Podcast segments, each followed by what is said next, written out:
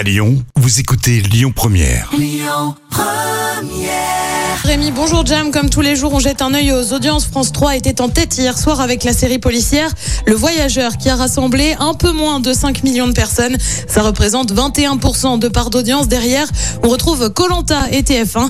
France 2 complète le podium avec le document sur Pearl Harbor. L'actu du jour, c'est cette nouvelle affaire de repas clandestin dans Koh-Lanta. Et bah ouais, ça avait déjà fait pas mal de bruit avec Théoura qui faisait signe à des pêcheurs pour avoir de la nourriture. Il a d'ailleurs été exclu. Eh bien, nos petits camarades du Parisien évoquent une nouvelle affaire. Plusieurs aventuriers auraient triché. Comment ?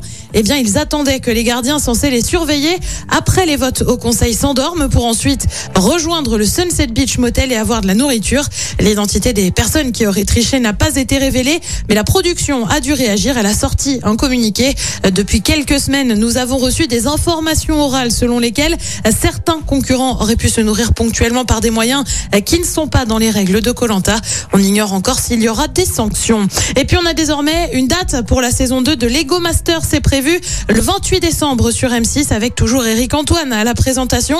À noter que le lendemain, le mercredi 29, il y aura aussi une soirée Lego sur les adultes fans des petites briques. La première saison de Lego Master avait cartonné avec 4 millions de téléspectateurs en moyenne. Côté programme, en attendant ce soir, sur TF1, c'est la série New Amsterdam. Sur France 2, c'est une série aussi avec le code. Sur France 3, on prend la direction de Paris avec des Racines et des ailes. Et puis sur M6, c'est La France a un incroyable talent et c'est à partir de 21h05.